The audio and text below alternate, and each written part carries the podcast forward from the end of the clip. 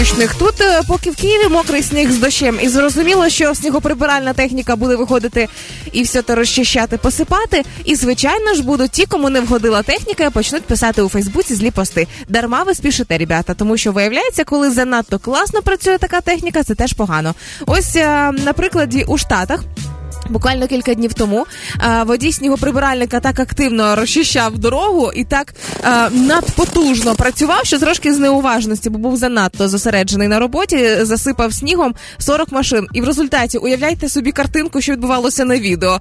Водії з відеореєстратором, які це потім публікували, показали. Їде автомобіль, тут раптом на нього насипається хмара снігу брудного з іншого боку дороги, і таким чином близько 40 машин е, постраждало, влипли в таку ну халепу. Хочеться сподіватися, що хоча б страховка була не як у мене свого часу. Зараз я сміюсь, така грамотно тоді ридать хотілося.